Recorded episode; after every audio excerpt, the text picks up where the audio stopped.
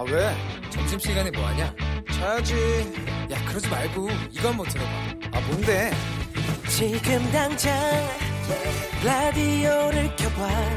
나른한 오후 깨울 시사 토크쇼. 모두가 즐길 수 있고 함께하는 시간. 유쾌하고도 신나는 시사 토크쇼. 오태훈의 시사본부 네, KBS 라디오 오태훈의 시사본부 2부 시작합니다. 청취자 여러분들의 참여 기다리고 있습니다. 우물정 9730, 샵 9730으로 방송 중에 의견 보내주시면 되고요. 짧은 문자 50원, 긴 문자 100원, 어플리케이션 콩은 무료로 참여하실 수 있습니다. 또 시사본부 팟캐스트 콩 KBS 홈페이지를 통해서 다시 들으실 수도 있습니다. 주말 동안의 여러 이슈들을 정리하고 이번 주에 눈여겨볼 만한 소식을 정리하는 시간 시사 구말리 이종근 시사평론가 강선우 시사평론가 두 분과 함께하겠습니다. 두 분 어서 오십시오. 네, 안녕하세요. 네, 안녕하십니까? 예. 주어진 시간 동안 주말 동안의 이슈를 다 정리할 수 있을지 모르겠지만 최선을 다해서 한번 해봐야 될 것 같습니다. 먼저 오늘 오전 11시 반이었습니다. 조국 법무부 장관을 포함한 6명의 장관들에 대해서 임명이 제가가 됐습니다. 먼저 이 문재인 대통령의 임명 제가 결정 네. 어떻게 보시는지 이종근 평론가께서 먼저 말씀해 주시죠. 네. 아, 일단 지금 추석, 그러니까, 아, 민족의 명절, 가장 큰 명절이 바로 이틀 앞으로 다가오니까, 네. 아, 오늘은 결단을 내리실 거다라는 전망이 많았어요. 왜냐하면, 어, 추석을 그대로, 추석을, 어, 전에 정리하지 않고 그냥 가져갔다가는, 네. 전부 다 가족들끼리 모여서, 음. 그야말로, 이걸 그, 내편향 집단이라고 심리학에서는 그러는데, 자신들이 갖고 있는 어떤 생각들을 공유하는 시간이 이루어지지 않겠습니까? 네. 그러면서 생각을 바꾸기보다는 음. 각자가 갖고 있던 생각 을 공고하게 만드는 그런 시간이 바로 그 추석 명절 밥상에 올리는 이슈인데 그야말로 확증 편향. 그렇죠. 예. 확증적이 돼가죠 점점. 그런데 이것을 확정 짓지 않고 갔다가는 음. 사실은 어, 그런 불투명함 속에서 도리어 더 반대 여론이 더 확산될 수도 있다. 차라리 확실히 끊어놓고 음. 그 다음에 지지자들의 더 결집을 이렇게 바라는 것이 네. 더 낫지 않을까 하는 판단이 오늘 이렇게 그 이 임명으로 나온 게 아닌가 싶습니다. 강선우 평론가께서는요. 대통령께서 정말 많이 고심하셨을 것 같아요. 음. 오전에 잡혀있던 그 수보회의도 이제 취소가 되고 그리고 결국 이제 임명을 발표를 하셨는데 네. 한 달이 넘었잖아요. 그 네. 지명을 한 지가 그 그동안 굉장히 수많은 변수들이 있었고 오늘로 딱 31일째더라고요. 네. 예. 그 가장 큰 변수는 아무래도 뭐 검찰 수사였겠죠. 그 음. 이례적인 수사 방식이라든가 대대적인 압수수색 그리고 어떤 그 수사의 시기 같은 데서는 아직도 여전히 논란이 많은 상황이지 않습니까? 근데 대통령께서 법률가시잖아요. 그 당신께서 아마도 조국 그 장관 자체 관련해서는 실정법 위반 혐의가 없음을 좀 확신을 하신 게 아닌가 어느 정도 뭐 보고나 정황 등을 통해서 그래서 네. 이제 임명을 하신 것 같은데 그 저는 이번 임명이 정말로 우리 사회 개혁과 사법기 사법기관이나 아니면 권력기관 개혁뿐만이 아니라 교육 등등등 그 사회 전반에 대한 어떤 개혁의 그런 출발점이 좀 돼줬으면 좋겠다 그런 생각이 들고요. 음. 그리고 한편으로 만약에 그렇다면 임명을 안 하셨다면 네. 지금 앞으로 그 후폭풍이라고 지금 얘기들을 하고 있는 그 전국이 좀 달라졌을까? 음. 저는 크게 달라지지 않았을 거라고 봐요. 대통령께서 만약에 임명을 안 하셨다고 해도 지명 철회든 자진 사퇴든 그런 상황이 벌어졌다고 해도 해도 자유한국당에서는 똑같이 국조를 요구했을 테고 특검을 요구했을 것 같거든요. 예. 그래서 그런 면에서 보면 검찰 개혁의 어떤 소명을 가지고 그리고 음. 국민들이 정말로 검찰 개혁은 바라고 있지 않습니까? 그래서 그 명령을 따르신 게 아닌가 그런 생각 듭니다. 그이 부분에 대해서 이제 이종국 평론가께서 좀 답을 주셨으면 좋겠는데 예. 네. 앞서서는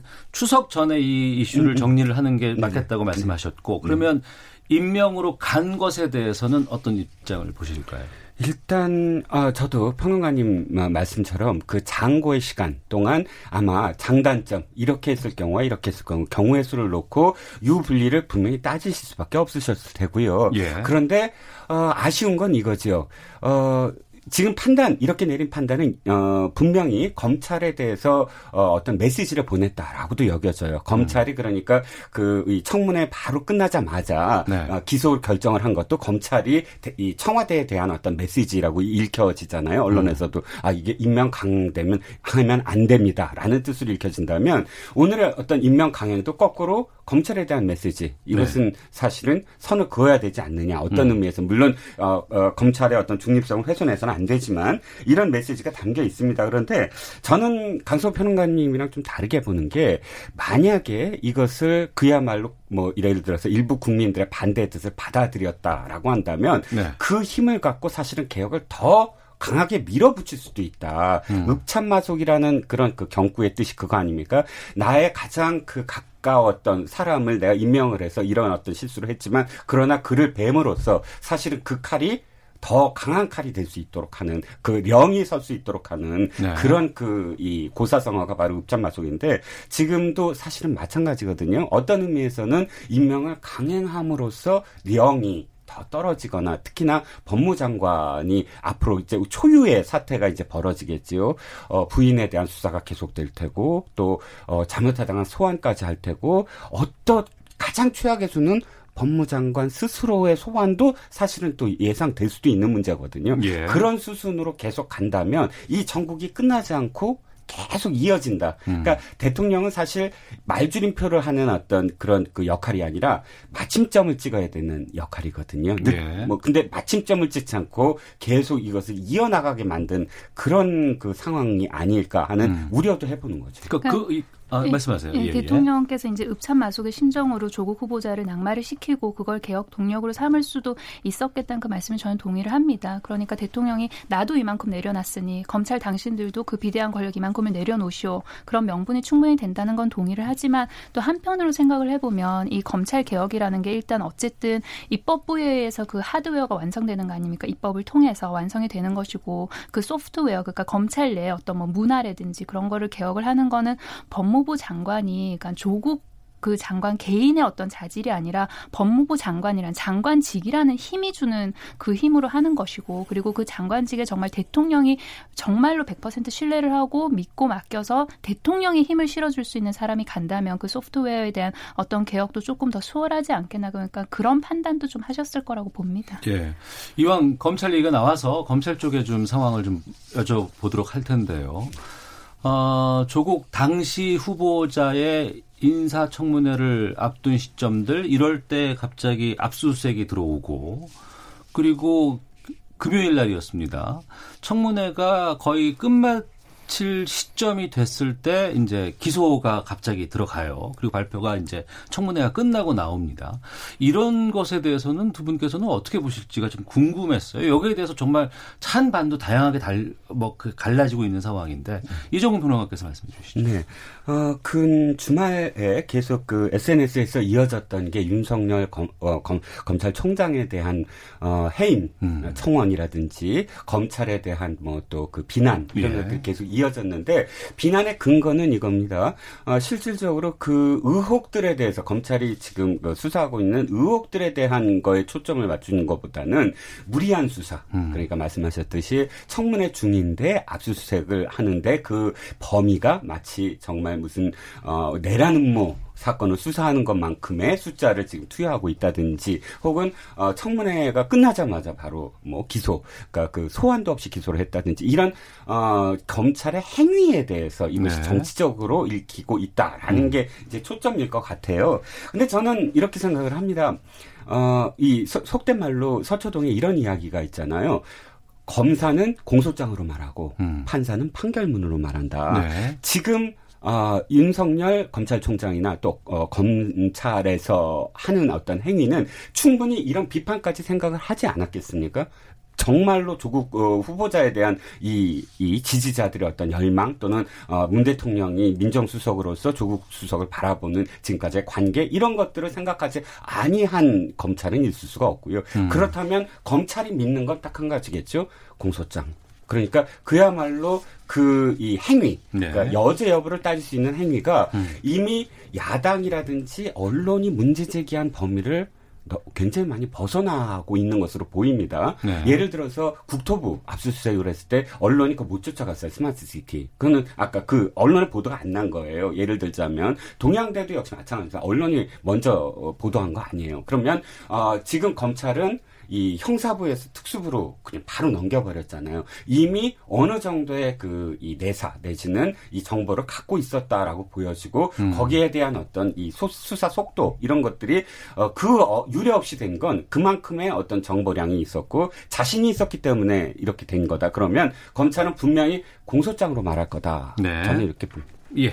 검찰의 입장은 법대로 했다는 거 아닙니까? 그때 대대적인 압수수색을 벌일 수밖에 없었던 게 사모펀드 관련해서 그 중요 인물 3명이 이미 해외로 도패를 한 정황 때문에 어쩔 수가 없었다는 것이고 그리고 정경심 교수 관련해서도 그 9월 7일까지는 어쨌든 그 기소를 해야 되는 그런 그 공소시효가 딱 그때까지였기 때문에 어쩔 수 없었 어쩔 수 없는 그런 법적인 그런 법대로 한 선택이었다고 이야기를 하는데 네. 뭐 저는 뭐 그 말에 부동의를 하거나 아니면 이의를 제기할 마음은 없습니다. 다만 검찰이 본인들이 이제 정말로 법대로만 했다고 이야기를 하니까요. 예. 그렇다면 조국 장관에 대해서도 조국 장관이 정말 실정법을 위반을 했다거나 그렇다면 음. 이제 뭐 반대 의지를 보내거나 아니면 뭐 항명이라든가 그런 의지를 표현할 수 있겠습니다만 지금까지 전혀 그런 거 없지 않습니까? 그렇다면 법대로 하자고요. 그러니까 조국 장관도 실정법 위반한 게 지금까지 현재 없으니 그 음. 어떤 저항이나 아니면 뭐 이렇게 뭔가 좀 싫어한 싫어하는 그런 어떤 메시지나 아니면 음. 행동을 하지 말라는 거죠. 그러니까 수사는 수사대로 굴러가고 예. 그리고 조국 장관이 이제 법무부 장관으로서 검찰 개혁은 검찰 개혁대로 국민의 뜻대로 국민의 위임해준 권력 아닙니까? 검찰도 음. 결국은 그러니까 그대로 따라가자는 저는 그런 생각입니다. 네, 청취자 의견을 좀 듣겠습니다. 1967님 조국 장관 임명된 만큼 여야는 정쟁을 멈추고 국민을 돌봐야 합니다. 언제까지 국민이 정치인들의 논쟁 때문에 스트레스를 받아야 합니까? 조국 장관 가족 문제는 법대로 처리하면 됩니다.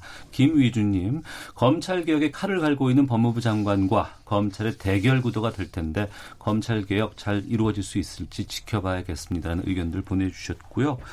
국회 잠깐 짚고 다음 주제로 좀 넘어가도록 하겠습니다. 국회가 이제 또 어떻게 될까요? 지금 정기국회 기간 중입니다. 또 국정조사도 앞두고 있는 상황인데 어, 쉽지는 않을 것 같아요. 네. 사실 9월, 10월은 야당의 어, 계절이죠. 네. 왜냐하면 야당이 가장 그 칼을 휘둘릴 수 있고 자기 권력을 보일 수 있는 게 국정감사와 예산 그러니까 정부의 예산을 심의하는 거 아니겠습니까? 그런데 지금 사실 고민이 있을 거예요. 오늘 오후에 의총을 열고 청와대 앞으로 달려가서 어 그 항의 시위를 한다고 합니다. 그 다음에 이제 추석이 벌어지니까 아무것도 할 수가 없죠. 추석 아, 추석 연휴 동안은 뭐가 없겠군요. 네, 추석 예. 이제 내일은 이제 그 영마다 뭐 음. 호남선, 경부선 가서 어 이제 인사 뭐 음. 인사를 할 테고 사흘 동안 그러니까 거의 뭐 토요일까지 이제 일요일은 다시 뭐 이 시작이 되겠지만 토요일까지 한 나흘 동안은 아마 홍보전 네. 어, 각그 지역에 내려가서 어, 이 총선을 앞둔 개개인의 어떤 홍보전에 열중을 할 겁니다. 문제는 돌아와서입니다.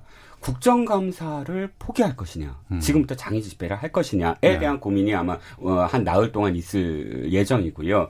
그 다음에 의원직 사퇴까지 갈 거냐. 지금 차근차근 할 수 있는 모든 것들을 다 했다는 입장이거든요. 음. 그렇기 때문에 어, 그야말로 의원직 사퇴까지 가고 어, 예산 심 예산 국회나 혹은 국정감사 국회를 포기할 거냐에 대한 고민을 지금부터 시작을 할 텐데 왜냐하면 오전에 또 이렇게 보니까 설마 하는 기류가 또 야당한테 있더라고요. 있고요. 어. 어. 그러니까 아 임명 강행은 하지 못할 거다라는 기류가 어느 정도 있어서 야당 쪽에서 그렇게 예상을 했었군요. 네네 또 굉장히 놀라는 어. 어, 그런 분위기였 었어요.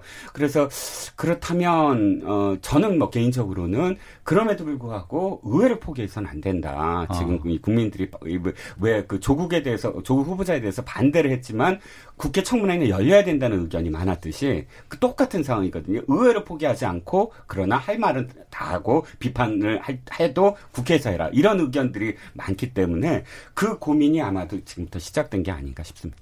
강선우 평론가께서는요? 저도 야당이 여러 가지 이유를 생각을 잘 하신 다음에 그 국회는 포기하지 않으셨으면 좋겠어요. 그 국정감사라는 게 야당의 장이지 않습니까? 국감하면 윤석열 총장도 부를 수 있고 조국 장관도 부를 수 있습니다. 그렇다면 그 야당 입장에서는 그걸 포기하고 싶 지는 않을 거예요. 그리고 지난번 장애 집회를 생각을 해보면 이제 뭐 선거법 개혁이라든가 아니면 검경 수사권 조정 여러 가지 개혁 입법에 이제 저항을 해서 자유한국당이 장애로 나갔었는데 얻어온 게 없어요. 그러니까 음. 망 막말 그리고 말 실수 그거 말고는 얻어온 게 없거든요. 그리고 이 상황에서 자유한국당 머리가 상당히 복잡할 것 같은데 그 조국 장관의 어떤 여러 가지 의혹이라는 그런 호재 속에서 지금 지지율이 반등하고 있질 않거든요. 네. 그렇다면 이미 국민이 지금 신뢰를 보내주고 있지 않다. 그리고 음. 지지자들 자유한국당 지지자들 사이에서조차 비판하는 목소리가 나오고 있지 않습니까? 그러니까 뭔가 섣불리 그러니까 본인들이 이야기하는 그 큰 결정이 뭔지는 모르겠습니다만 그걸 하기는 쉽지 않은 상황이다. 저는 그렇게 음. 생각합니다. 네.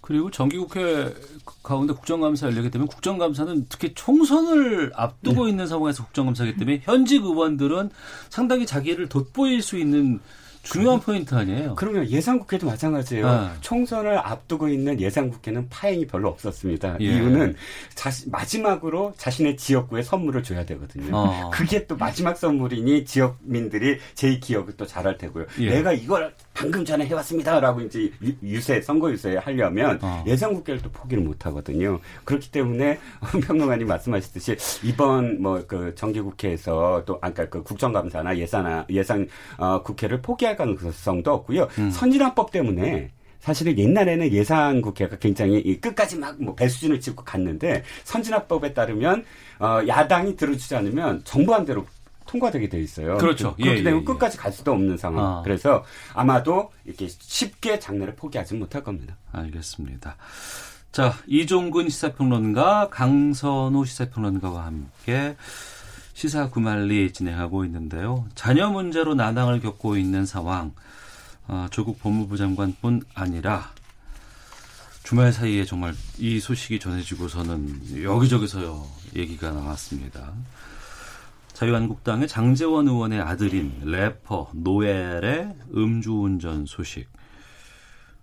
이게 어 글쎄요 단순히 음주운전 소식을 넘어서서 여러 가지 파장들이 좀 있는 것 같습니다. 여기에 대해서는 강선우 평론가께서 먼저 좀 짚어주시죠. 그 국회에서 조국 장관에 대한 그 청문회가 있었던 그, 그 청문회가 끝나고 한 몇 시간 후였죠. 그날 새벽에 있었던 음주운전 사고인데요. 금요일에서 토요일로 넘어가는 그 네. 그 새벽에. 네, 그러니까 장재원 의원의 아들 그 장용준 씨입니다. 근데 래퍼로서의 이름은 노엘이라고 하더라고요. 그래서 이제 그 오토바이 배달을 하는 오토바이와 음주한 상태에서 운전을 해서 사고를 낸 다음에 일단 사고가 났습니다. 근데 본인이 이제 운전을 해서 사고를 냈다고 하질 않고 음. 다른 사람이 대, 운전을 하고 본인 운전을 하지 않았다고 처음엔 이야기를 했다고 해요. 네. 근데 그 이후에 이제 몇 시간 후에 이제 어머니와 장, 그, 그러니까 그 장용준 씨 어머니 그리고 변호인을 대동하고 이제 본인이 스스로 아내가 운전을 한게 맞다 그렇게 시인을 한 그런 사건인데요. 근데 여기서 왔다 갔다 하는 말이 많아요. 그 사고 직후에 이제 그 장용준 씨가 아 아빠가 국회의원이다. 그리고 천만 원을 줄 테니 합의하자. 그러니까 음. 금품 합의 시도가 있었다는 거죠. 근데 네.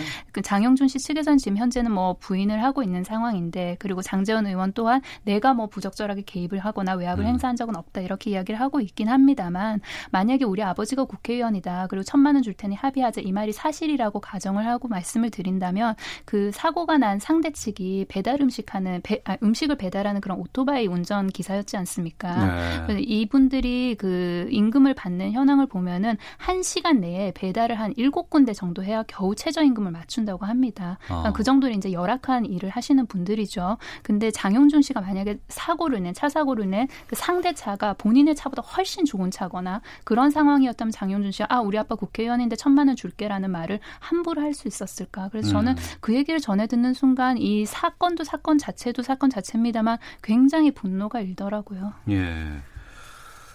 그러네요. 공교롭게 그 청문회장에서 여러 가지 자녀 문제에 대해서 이의 제기를 하고 여기에 대해서 사퇴하라는 주장도 있었고 이런 상황에서 바로 그날 새벽에 넘어가는 새벽에 이제 이런 일이 또 벌어진 겁니다. 네, 그 위치도 사실은 아버지인 장재현 의원이 청문회 끝나고 퇴근하는 고 여의도에 바로 옆 마포에서 벌어진 일이에요. 거의 아. 그러니까 아버지는 퇴근하고 있고 아들은 지금 사고를 지금 낸 건데 저는 이 아들이 사실은 법적으로가 아니라 국민들 또는 이제 그 어, 시청자들로부터 집행유예를 받는 기간이에요. 어떤 의미냐면 음. 2017년에 사실은 어, 고등 래퍼라는 프로그램하고 그다음에 그 후에 쇼미더머니라는 프로그램에 나와서 활뭐 어, 활동을 했는데 어, 이, 이 아들이 그그 그 이전에 트위터에 올린 글들 이 이제 그 다시 퍼날라지기 시작했어요. 텔레비전에 나오기 시작하니까 옛날 음. 행적들이 그런데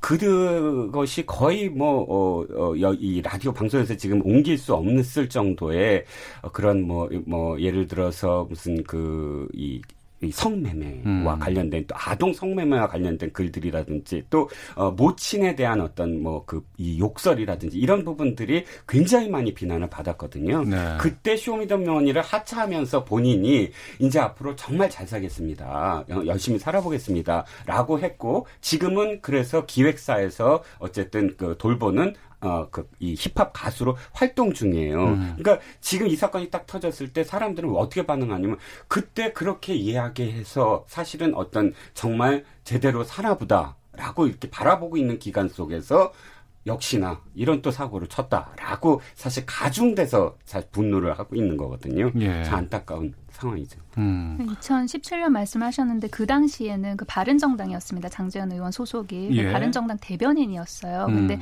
그때는 뭔가 성매매가 확실히 밝혀진 게 아니고 의혹이었단 말이에요. 근데 그런 의혹이 불거진 상황 속에서 그 장재현 의원이 대변인직도 사퇴하고 당시 바른정당 부산 시도당 위원장직도 사퇴를 했었어요. 그래서 뭔가 본인이 도덕 의혹에 대한 도덕적인 책임을 졌거든요. 근데 이번엔 의혹이 아니라 음주운전 사고가 완전히 난 상태 아닙니까? 근데 이번에 지난번에 뭔가 좀 본인이 책임 있는 자세를 보였던 것과 이번은 조금 스탠스가 다른 게 아닌가. 그래서 거기에서 나오는 비판도 좀 있다고 생각합니다. 네, 이 사건 관련해서 하나만 여쭙고 다음 주로 또 가겠습니다. 장재원 의원이 이렇게 얘기를 했습니다. 성인인 아들이 본인의 행동에 법적을, 법적인 책임을 질 것이다.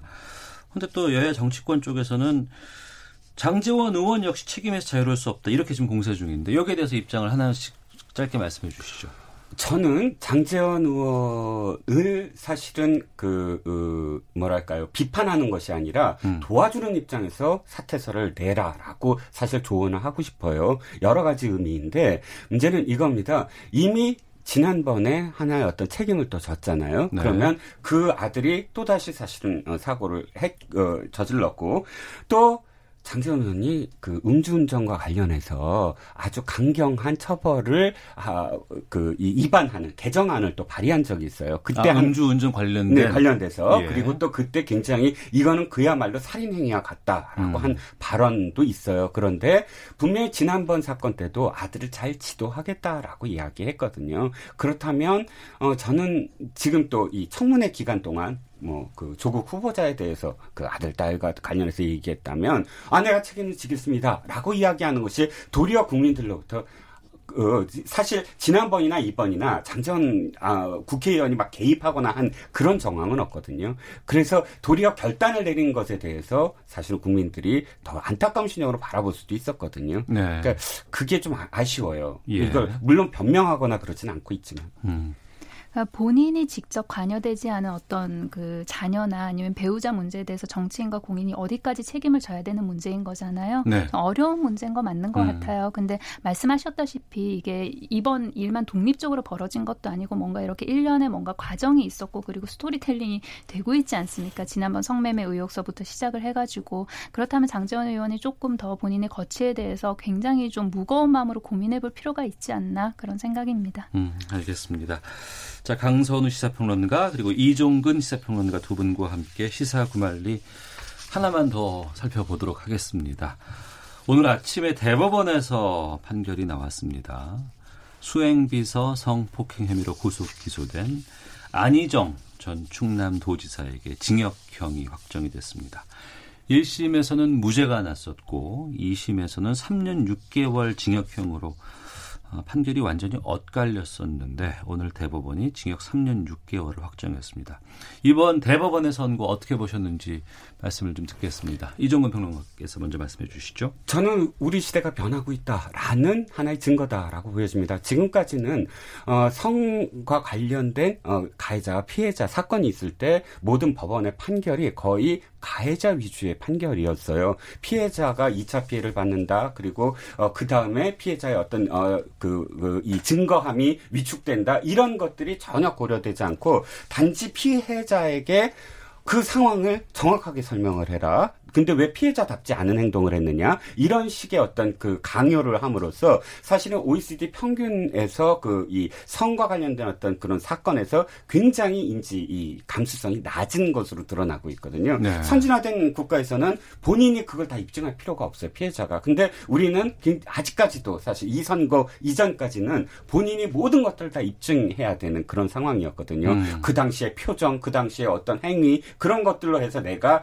어, 이 당했 했다라는 것을 입증해야 되는 그러나 오늘 어, 이 대법원의 판결은 여러 의미에서 굉장히 선진적이다. 우리가 이, 그 이제서야 그야말로 피해자의 입장에서 이 사건을 바라볼 수 있는 그런 눈을 눈높이를 대법원이 마련해 준 게 아니냐. 뭐 위력에 대한 어떤 그런 그 오늘 그이 이 그 boundar, 그러니까 그 범위를 말씀해 주셨고 법원에서 또 피해자다움이라 어떤 것인가 성인지 감수성 뭐 올 작년 4월에 판단한 문제 이런 것들과 관련해서는 네. 사실은 뭐 시민 여성 시민 단체만이 아니라 어, 양성 평등을 바라는 모든 사람들이 박수를 보낼 수 있는 그런 음. 판결이었다라고 봅니다. 네.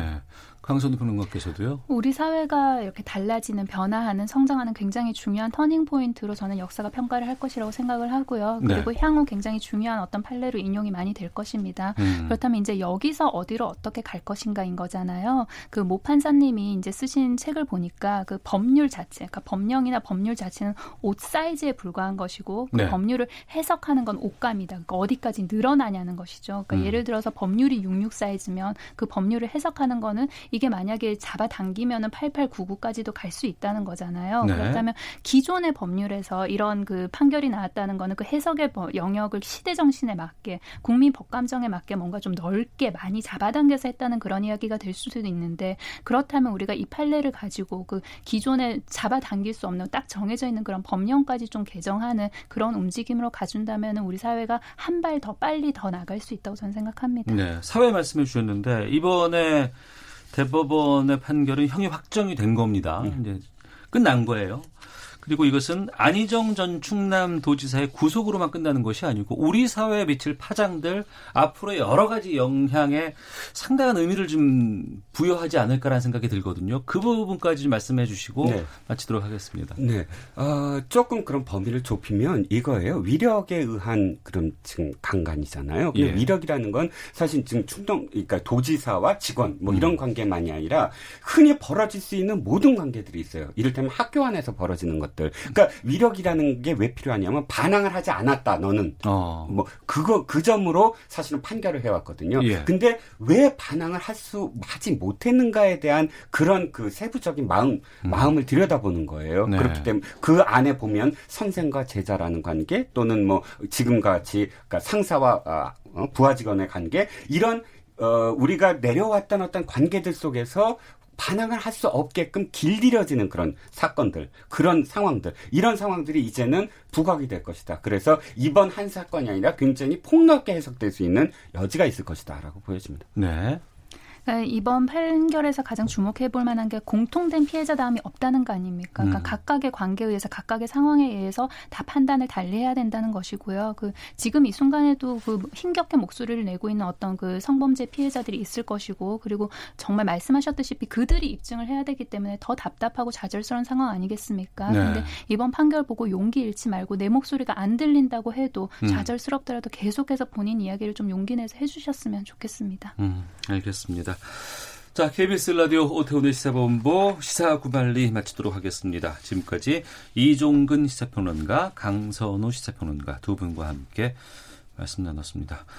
오늘 짧고 굵게 여러 가지 것들을 다 지금 소화할 수 있어서 저는 그나마 좀 다행스럽다는 생각이 듭니다. 두 분 도와주셔서 고맙습니다. 네, 네 감사합니다. 고맙습니다.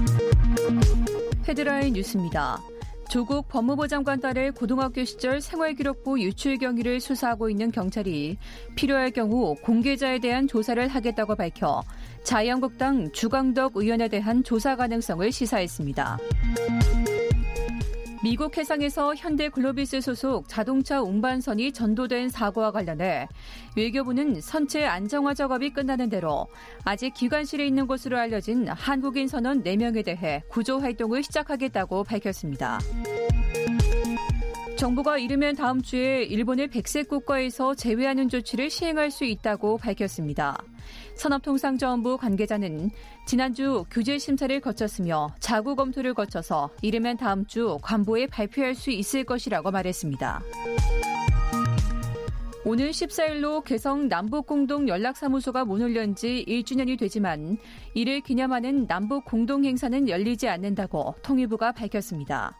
지금까지 헤드라인 뉴스 정원나였습니다. 이어서 기상청의 윤지수 씨 연결합니다. 네, 미세먼지와 날씨 정보입니다. 지금 서울의 총 미세먼지 농도는 1세제곱미터당 23 마이크로그램으로 보통 단계, 또 미세먼지는 28 마이크로그램으로 좋은 단계를 보이고 있는데요. 하지만 종일 좋았던 것은 아닙니다. 오전 중에 수도권 지역을 중심으로 탁한 공기 탓에 나쁨 단계를 보인 곳이 많았고 지금 이 수치는 평균적인 수치이기 때문에 일부 수도권 지역 초미세먼지 상황이 나쁨 단계를 보이는 곳도 있습니다.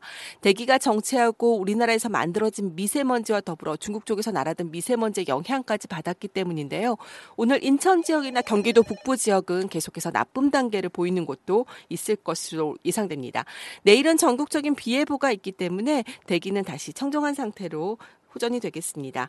오늘 우리나라는 흐리고 비가 내리는 곳이 많겠습니다. 지금 충청지방과 전라도, 경상북도 지역을 중심으로 비가 내리는 곳이 있는데요. 제주도 남쪽 해상에서 북상을 해서 서해상으로 이동하는 저기압의 영향을 받기 때문에 추석 연휴를 앞두고 수요일까지 길게 비 소식이 있겠습니다. 오늘은 제주도 지방과 남부 지방을 중심으로 내일은 중부 지방을 중심으로 많은 비가 내리겠습니다. 이미 제주도 서부 지역의 경우 호우 경보, 또 제주도 산간 지역과 제주도 남부 지역은 호우 주의보가 내려져 있고요. 풍랑특보가 제주도 남쪽 먼 바다에 발효 중이라는 점 참고하시면 좋겠습니다. 내일은 중부 지방을 중심으로 요란하게 비가 더 내리겠습니다. 한편 부산과 대구를 비롯한 인접 지역의 경상남북도 지역 폭염특보가 내려져 있는데요. 오늘과 내일 사이 따뜻한 남서풍이 계속해서 유입되는 데다가 비가 다른 지역보다 좀 일찍 그치면서 볕이 나기 때문에 기온이 꽤 많이 오르겠습니다. 오늘도 대구와 울산은 31도, 부산과 제주는 30도 안팎까지 오르겠고요. 서울, 광주, 강릉 지역은 29도 예상됩니다. 내일은 대구의 수온주가 32도 안팎까지 오르면서 지역차가 다소 나겠고 전반적으로 평년 기온을 웃도는 조금은 더운 날씨가 좀 더 이어지겠습니다. 지금 서울 기온은 27.6도입니다. 지금까지 미세먼지와 날씨 정보였습니다. 다음은 이 시각 교통 상황 알아보겠습니다. KBS 교통정보센터의 오수미 씨입니다. 네, 이 시각 교통정보입니다. 추석을 앞두고 교통량 자체가 많고요. 곳곳에 돌발 상황까지 발생하고 있습니다. 먼저 서해안 고속도로 목포 쪽 군산 휴게소 부근에서 사고가 있었는데요. 버스와 승용차 등 차량 여러, 여러 대가 부딪힌 사고가 발생해 벌써 1시간 넘게 처리를 하고 있습니다. 전면 통제를 하고 수습을 하다가 조금 전부터 1차로로 통행이 가능해졌습니다. 아직 여파는 크다 보니 군산 휴게소 일대 3km 구간에서 정체가 극심하다는 점 참고하시기 바랍니다. 남해고속도로 순천 방면은 창원 2터널 안 2차로에 화물차가 고장으로 서 있어서 뒤쪽으로 2km 지나기가 답답하고요. 경부고속도로 부산 가는 길 도동 분기점 부근에서 작업의 영향으로 밀리고 반대 서울 쪽으로는 수원 부근에서 주춤하고 달래내에서 반포까지는 9km 구간에서 정체 꼬리가 계속 길어져 있습니다. 이 밖에 서울 시내 서부간선도로 외곽 안양 쪽 정체가 거의 전 구간이고요. 목동에서 금천까지 가는데 30분 정도 예상을 하셔야겠습니다. 지금까지 KBS 교통정보센터였습니다.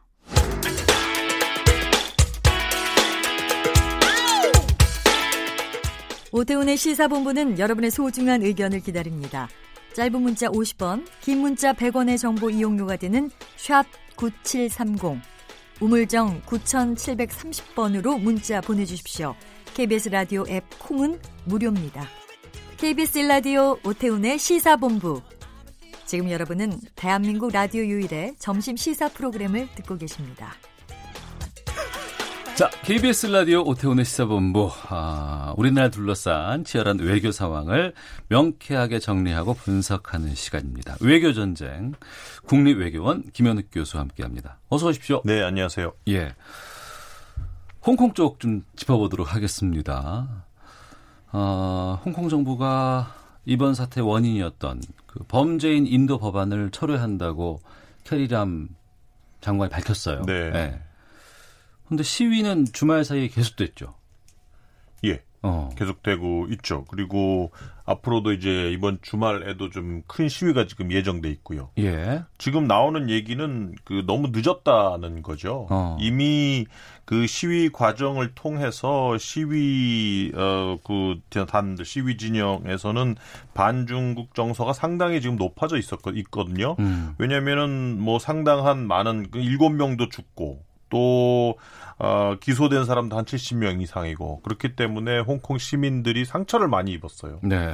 그래서 이미 지금 상황에서 다섯 개 요구 사항을 내걸고 있는데 음. 뭐 예를 들어서 송환법 철회라든지 뭐 시위대 폭도 규정 철회 그리고 뭐 행정장관 직선제 등등 이런 것을 지금 내걸고 있는데 지금 상황에서 범죄인 인, 그 지금 상황에서 이제 송환법을 공식 철회를 한 거 그거 하나 정도로는 지금까지 쌓인 그러한 분노와 상처를 시키기에는 이미 시기가 많이 지났다는 거죠. 네.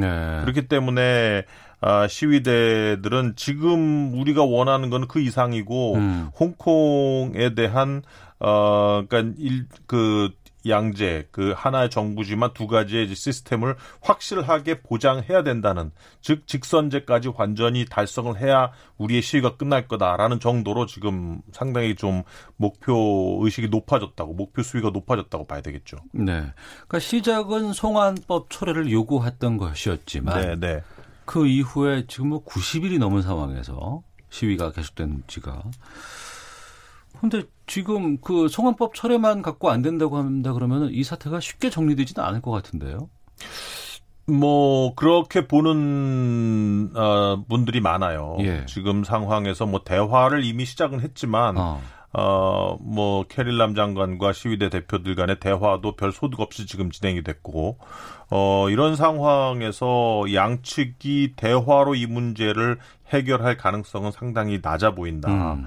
그리고 지금 뭐 홍콩 인권 민주주의 법안을 미국 의회에서 발의를 한 상태인데 그거에 대해서 어떤 결과가 나오느냐도 지금 지켜봐야 되고 있고. 네. 그래서 아마도 지금 홍콩 사태가 해결이 되려면 지금 시위대에 대한 홍콩 시민 전반적인 어떤 여론층. 음. 그러니까 지금까지는 여, 그 대부분의 시민들이 이러한 시위에 찬성을 하고 지지를 해주고 동참을 해줬단 말이에요. 근데 지금 송환법 폐지해 한다 그랬는데 왜 아직까지도 시위를 하지? 라고 약간 여론층이 돌아서기 시작을 하면 음. 어쨌든 시위대들이 계속 모멘텀을 받기도 힘들고 네. 그러면 앞으로 시위가 점점 어, 축소될 가능성도 있다. 음. 그리고 이제 경제 문제예요. 지금 홍콩시의 경제는 거의 지금 그 너덜너덜해진 상태거든요. 아, 그 부분이 있겠군요. 네, 예, 그런 예. 경제 문제, 즉 이러한 경제 상태가 계속 오래될 경우에 어. 이 시위대들의 어떤 시위에 대한 어떤 그 justify, 그 정당 정당성도 확보되지 예. 못하는 상황이 올 수가 있다. 그래서 음. 아마 요 두 가지 정도의 요인이 앞으로 시위의 지속성 여부를 결정하지 않을까 싶어요. 네.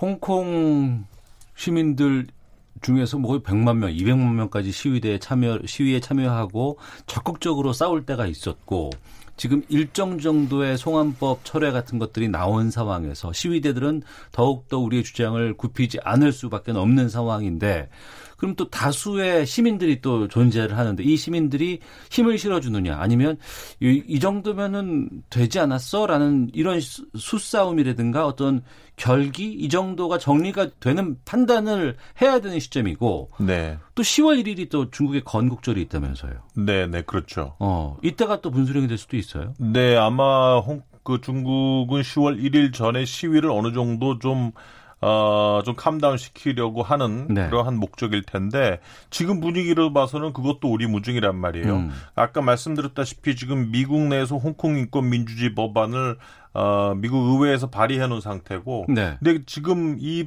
법안 에 대해서 미국 의원들이 상당히 적극적이에요. 그, 그 부분인데 홍콩의 문제에 대해서 미국 의회에서 법안을 만드는 게 이게 어떤 영향을 있는 것인지 이 법안은 무슨 내용이 담겨 있는 거예요?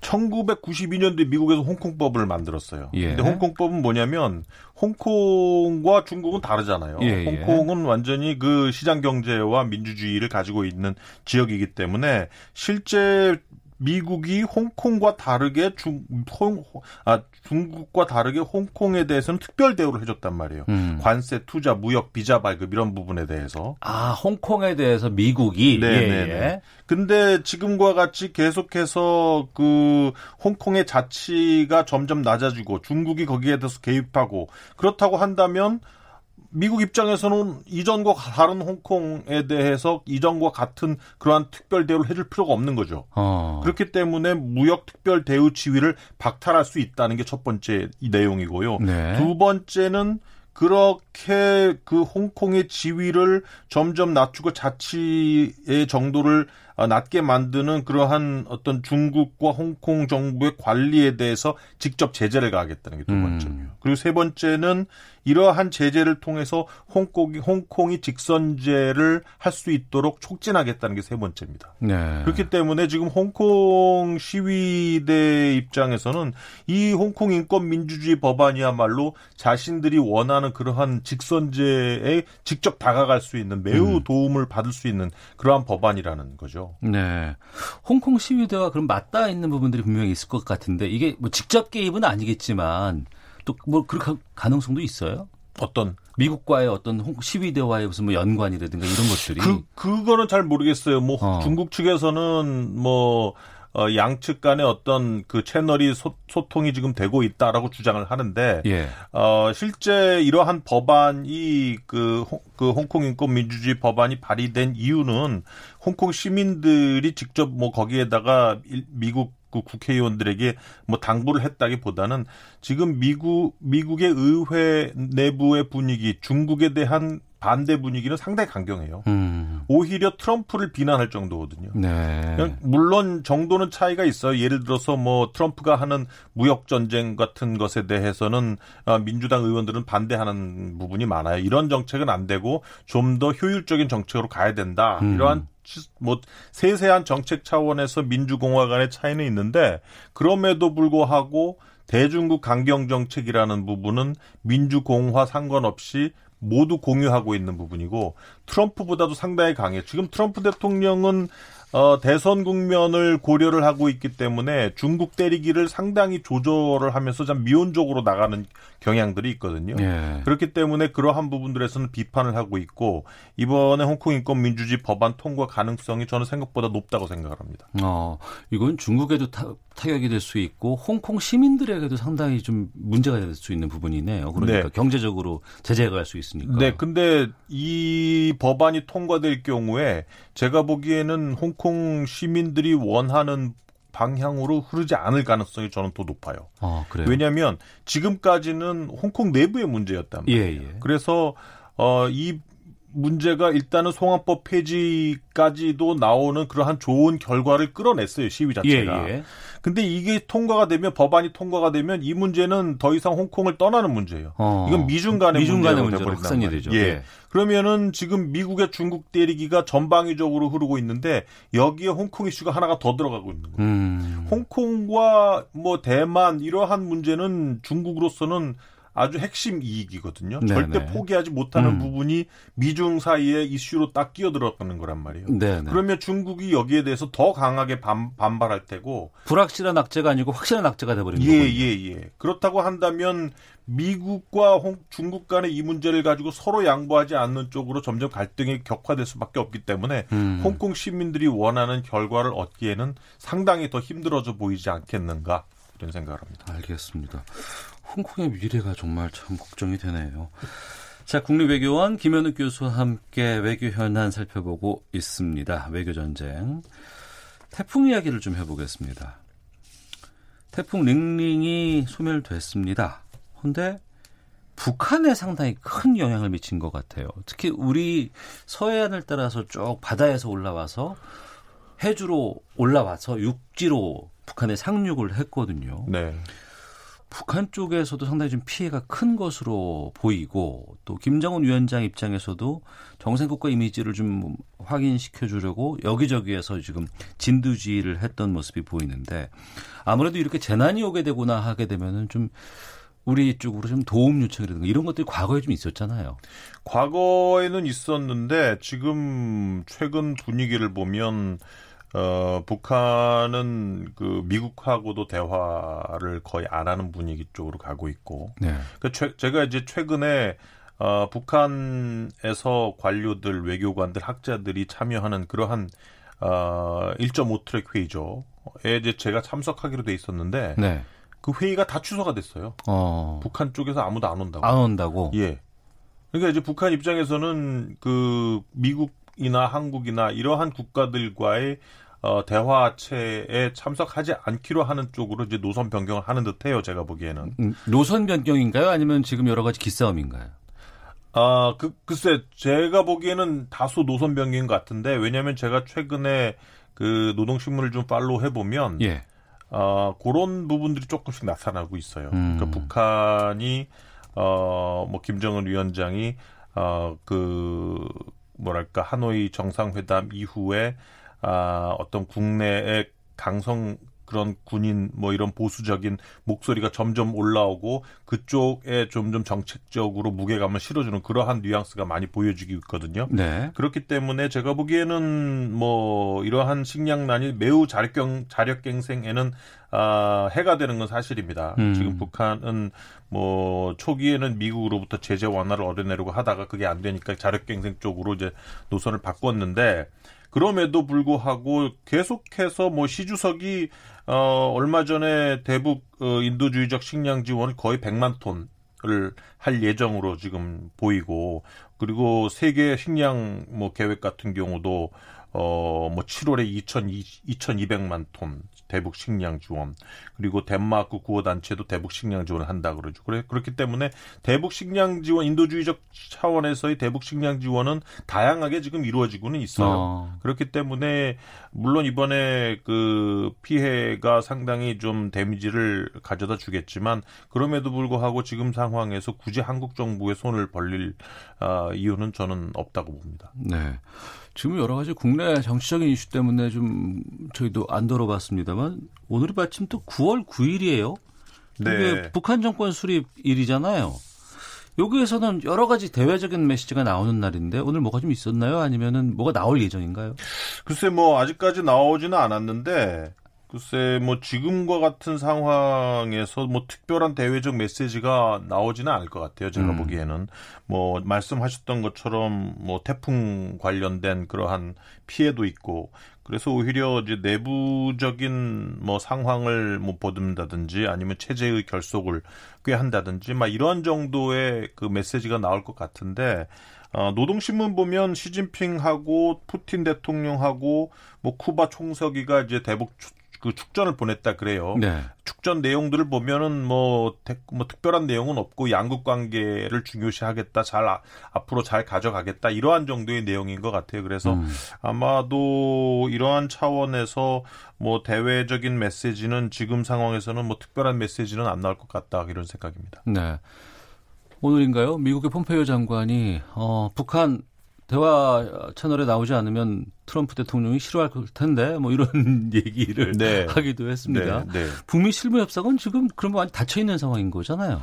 지금 상황으로는 그렇죠. 어, 뭐, 재밌는 얘기를 했어요. 비건 대표가 미가, 미시간 대학교 특강을 하면서. 예. 무슨 얘기냐면, 어, 북한 핵무기 제거 노력이 실패할 경우에 한국과 일본이 핵을 가지려고 할 수도 있다. 음.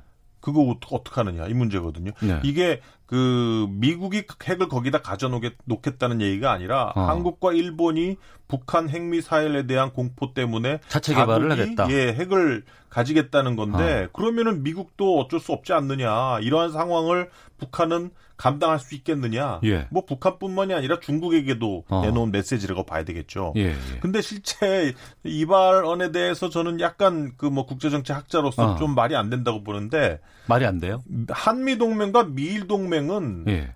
미국이 일본과 한국에게 안보를 제공을 함으로써 동맹이 유지가 되는 거예요.